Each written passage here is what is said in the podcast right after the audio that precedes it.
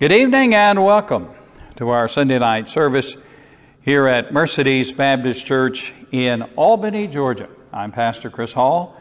It is good to have all of you with us here in our sanctuary, as well as those who are joining us by our social uh, media pages. It's good to be in the house of the Lord. Uh, the best way to close the Lord's day is in the Lord's house with the Lord's people studying His Word, and that's what we're going to do tonight. Before the Christmas season, of course, uh, here on our in our Sunday night uh, time of worship here at Mercedes Baptist Church, we completed our study of the book of Revelation. And if you're interested in that study, you can go to Truths for Life with chrishall.com. You'll find all of those studies listed there. If you're inter- interested in a verse by verse study, of the book of Revelation. So we completed last year by studying the last book of the Bible. And we began in 2023 by studying in the first book of the Bible, the book of Genesis. And what we're going to be doing over the next few weeks here on Sunday nights here at Mercedes Baptist Church is we're going to be studying the creation account that is found in the Bible the first three chapters of the book of Genesis. The book of Revelation tells us where we're going. The book of Genesis tells us where we have come from. And so uh, it's exciting to be able to open the Word of God, go back to the Old Testament, just as inspired as any part of the Bible, obviously, and of course, and to study as God has given to us in His Word the creation account, how God created all that there is. And so I invite you to take your Bibles tonight and to turn to the book of Genesis, the first chapter and the first verse. In the beginning, God created the heavens and the earth. And that, of course, is where we begin our study of the creation account that is found in the book of Genesis. And so, what we're going to do tonight and in the days and the Sundays to come in 2023 is we're going to try to take our little teacup minds and try to understand the ocean of truth that is found in Genesis 1 1 and in the verses that follow as uh, God helps us to understand how He created all that there is. Genesis 1 1, of course, the foundational verse in all of the Bible, the first verse in all of the Bible. All of the truths of the Bible are built upon Genesis, the first chapter, and the first verse. If a person fails to believe, if a person fails to accept the truth of Genesis 1 1, then they will never fully believe and they will never fully accept the truth of God's Word. And so tonight, as we begin our study of the creation account that is found in the book of Genesis, I want to share with you four foundational, fundamental, critical truths that come from Genesis chapter 1, verse 1 in the beginning, God created the heavens and the earth. First of all, from this verse, I want us to see God's reality is presented. God's reality is presented. In Genesis 1 1, the existence of God is presented. It is not argued, it is not explained. In the very first verse of the Bible, the existence of God is simply presented. In the beginning, God. There is no philosophy, there is no argument, there is no explanation, there is no apology, there is no description. Simply, this is done. God's reality and God's existence is simply presented. The Bible never attempts to prove the existence of God. The Bible simply presents God, the true God, the one God, the God of the Bible, the Creator God of all that there is. Ultimately, believing that God exists or believing that God does not exist is a matter of faith. Hebrews 11:6 says this, but without faith it is impossible to please him, that is to please God. For he who comes to God must believe that he is, and that he is a rewarder of those who diligently seek him. We who believe in God see the evidence of God's existence all around us. We see the evidence of God's existence in His Word. We see the evidence of God's existence in our own personal experience. We see the evidence of God's existence in the experience of others. We see the evidence of God's existence in creation all around us. But unbelievers look at those very same things and they see no evidence of God. The truth is, my friend, every person is a believer of some kind. Some choose to believe in God. Some choose to ignore the evidence of God's existence all around them, and they choose not to believe in God. The truth is this that no one can prove the existence of God to anyone else. All that we can do is point out the evidence that we believe reveals the existence of God. And whether a person believes that evidence and believes in the existence of God is really up to them. Now, don't be shaken. Don't be intimidated if anyone ever challenges you to prove to them that God exists, all you have to do is to challenge them to prove to you that God does not exist. Our belief in the existence of God ultimately is a matter of faith. But our belief in God, our faith in God, is not a blind faith. The evidence for the existence of God is in us. The evidence for the existence of God is all around us. And anyone can see that evidence if they will only look and believe. The Bible says that those who reject the existence of God do not have a head problem. It's not a problem of intelligence. They have a heart problem. The problem is not with their intellect, it is with their will. It is not that they can't believe that there is a God, it is that they won't believe that there is a God. The psalmist wrote in Psalm 14:1, "The fool has said in his heart, there is no God." Literally, what that verse says is this, "The fool has said in his heart, no God for me." No God for me. I will have no God in my life. I will not accept the fact that God exists. No God for me. People who do not believe in the existence of God do not believe because they can't see the evidence of the existence of God. But they don't believe because they don't want to believe in God. They don't want to recognize God. And my friend, above all, they don't want to be accountable to God. But in Genesis chapter 1 and verse 1, the reality of God is presented in the very first verse of the Bible. In the beginning, God. His reality is presented. Second of all, in Genesis chapter 1, verse 1, God's power is presented.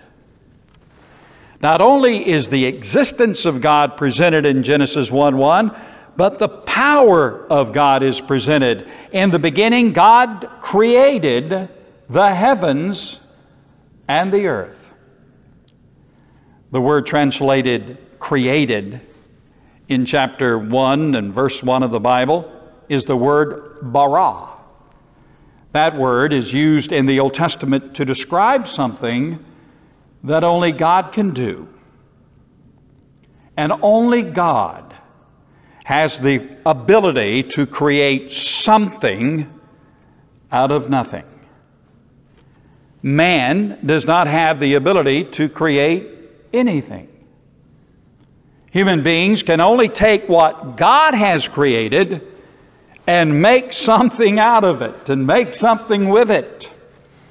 But only God has the ability and the power to create something out of nothing. Hebrews chapter 11, verse 3 By faith we understand that the worlds were framed by the Word of God, so that things which are seen were not made of things which are visible. In other words, what you see was made out of nothing by the power of God.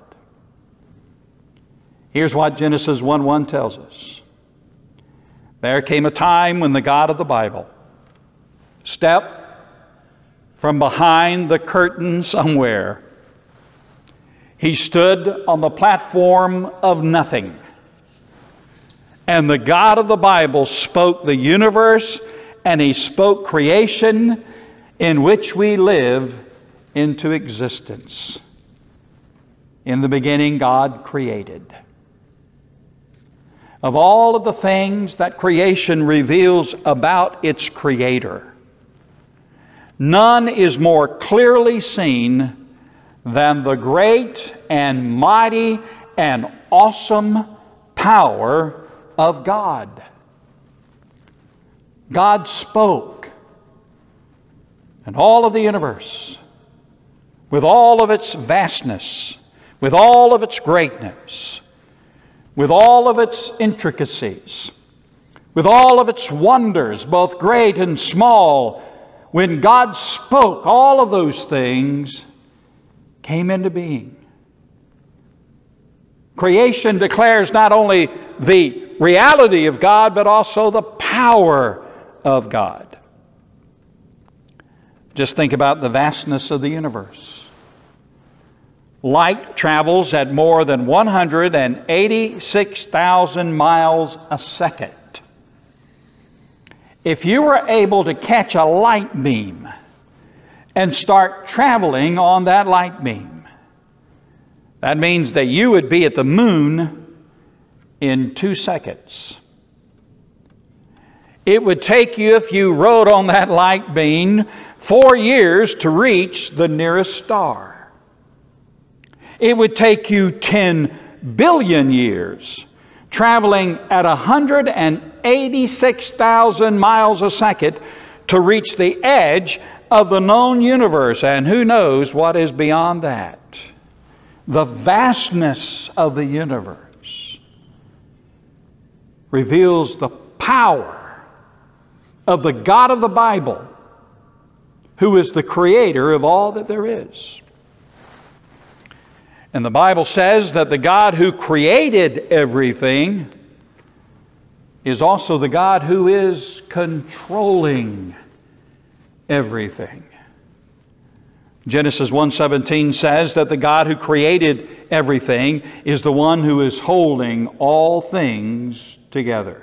In him all things consist. Hebrews 1:3 says that the God who created all is sustaining, maintaining, all by his mighty power. Genesis 1 1, the foundational verse of all of the Bible, makes a mighty declaration. God is real. God exists. The God of the Bible, the God who reveals himself throughout the rest of the Bible, he exists and he is real.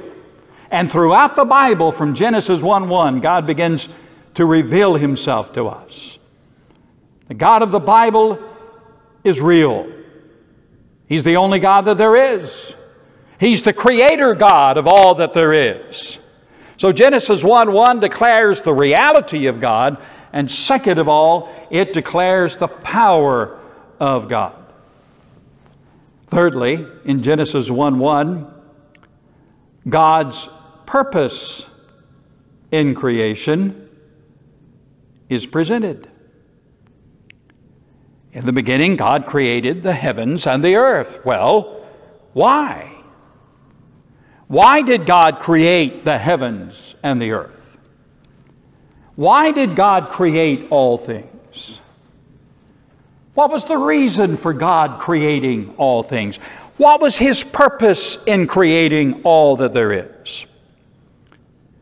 Well, the Bible says that God created everything, first of all, for His pleasure. Revelation 4:11 Thou art worthy, O Lord, to receive glory and honor and power, for thou hast created all things, and for thy pleasure they were and they are created. God finds great delight. He finds great joy in His creation. He finds joy in the stars. He finds joy in the heavens. He finds joy in the oceans. He finds joy in the sweet song of a sparrow. He finds joy in the flight of the butterfly. He finds great joy in the smile and the laughter of a child. When man fell, God's creation was marred by the curse of sin. We will study that. But one day, my friend, God will deliver His creation from that curse, the curse of sin. He will deliver His creation from the bondage of sin. God will cleanse His creation from the scars and the mars of sin. And one day, my friend, God will restore His creation to its original glory. So, why did God create all that there is? He did it for His pleasure. Second of all, He did it for His praise. Uh, Romans chapter 11, verse 36. For everything comes from Him and exists by His power and is intended for His glory. All glory to Him forever. Amen. Psalm 150, verse 6 Let everything that has breath, let all of creation praise the Lord. Praise the Lord. All things were created to honor, to glorify, and to praise God. That means, my friend, that you were created. You were created to know the God who made you, the God of the Bible. You were created to love Him. You were created to praise the God of the Bible who is your creator. You were, you were created to serve Him. And my friend, until you begin to do that, you will never know the meaning and the purpose of life. Why did God create all that there is? He created it for His praise. We were created Human beings were created to know the God who made us and the God who loves us. We were created to love Him and to live for Him and to serve Him.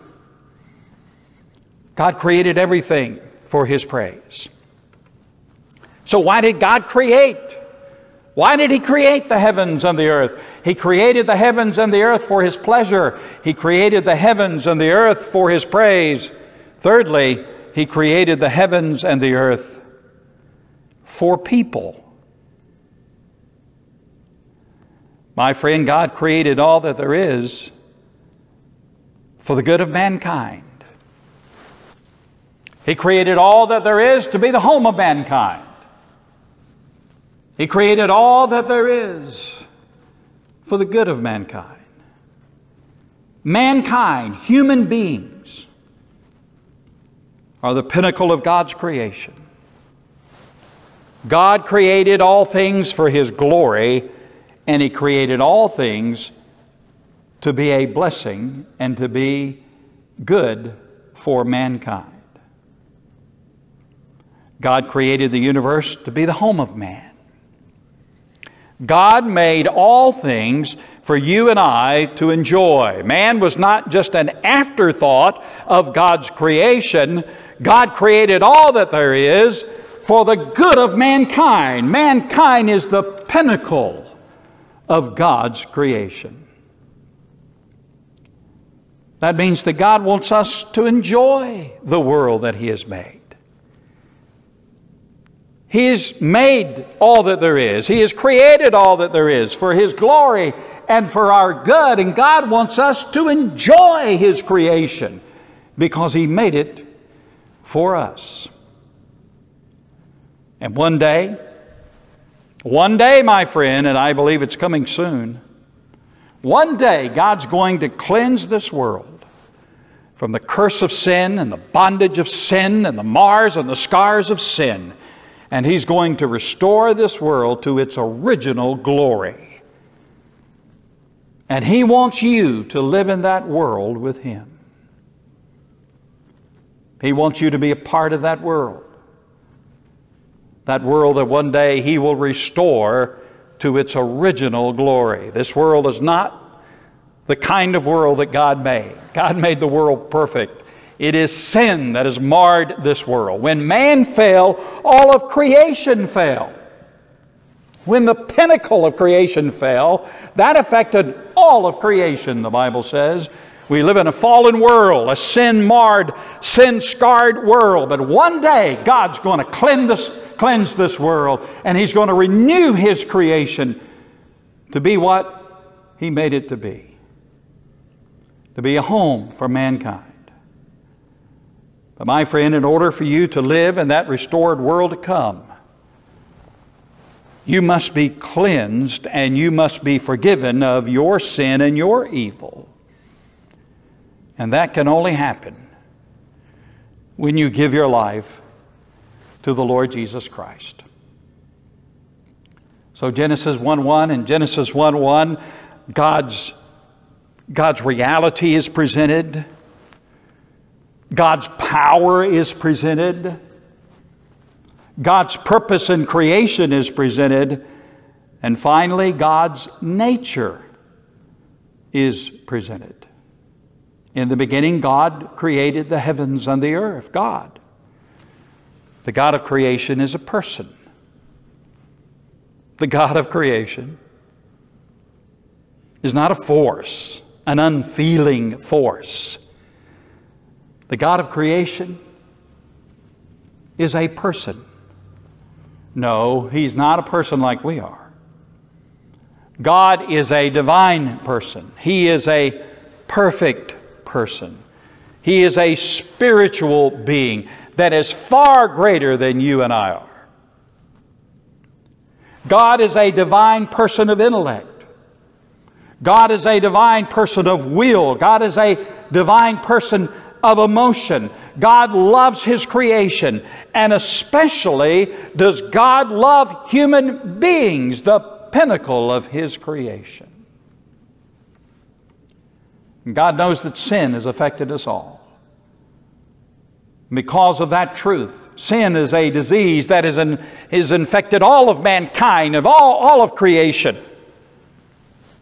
We must be cleansed of our sin. We must be saved from our sin because all of us have sinned and come short of the glory of God. We've all broken the laws and the commands of God many times over. In many ways, we have all sinned against God. Because God is a holy God, we cannot live in His presence as long as we have sin in our life. We must be cleansed of our sin. And to do that, we must trust in Jesus Christ the Son of God who came into this world to make salvation possible through his perfect life, his sacrificial death, and his glorious resurrection.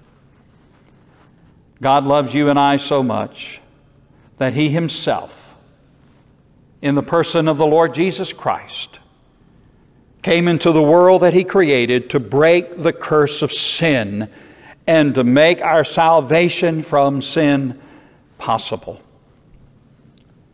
The God who created all things, the God of Genesis 1 1, is the God who came into this world to rescue lost humanity, to rescue you and me from a wasted life and a lost eternity. God is a person. He's a divine person, a spiritual person, a perfect person, a person that we can't even begin to imagine or understand, but yet God loves us. he reveals Himself to us in His Word, and He's revealed Himself to us in the person of His Son, the Lord Jesus Christ, who came into this world to make it possible that we might not die and be separated from Him forever. God desires that none perish, but all come to repentance. He sent Christ into this world to make it possible that you and I might be saved.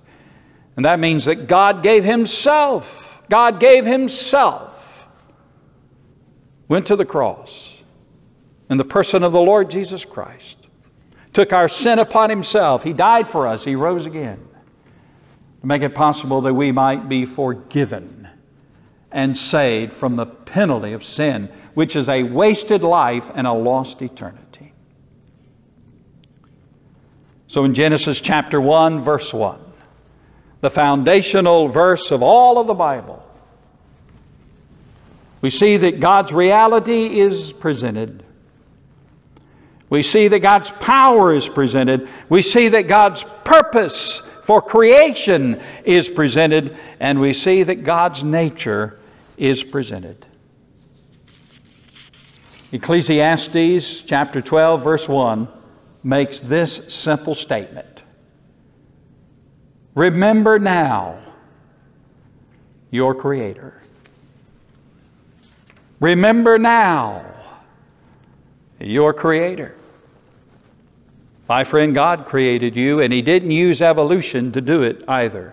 We shall see that clearly in our study of the creation account of the book of Genesis. You can't take evolution and force it into the creation account of the Bible. It can't be done.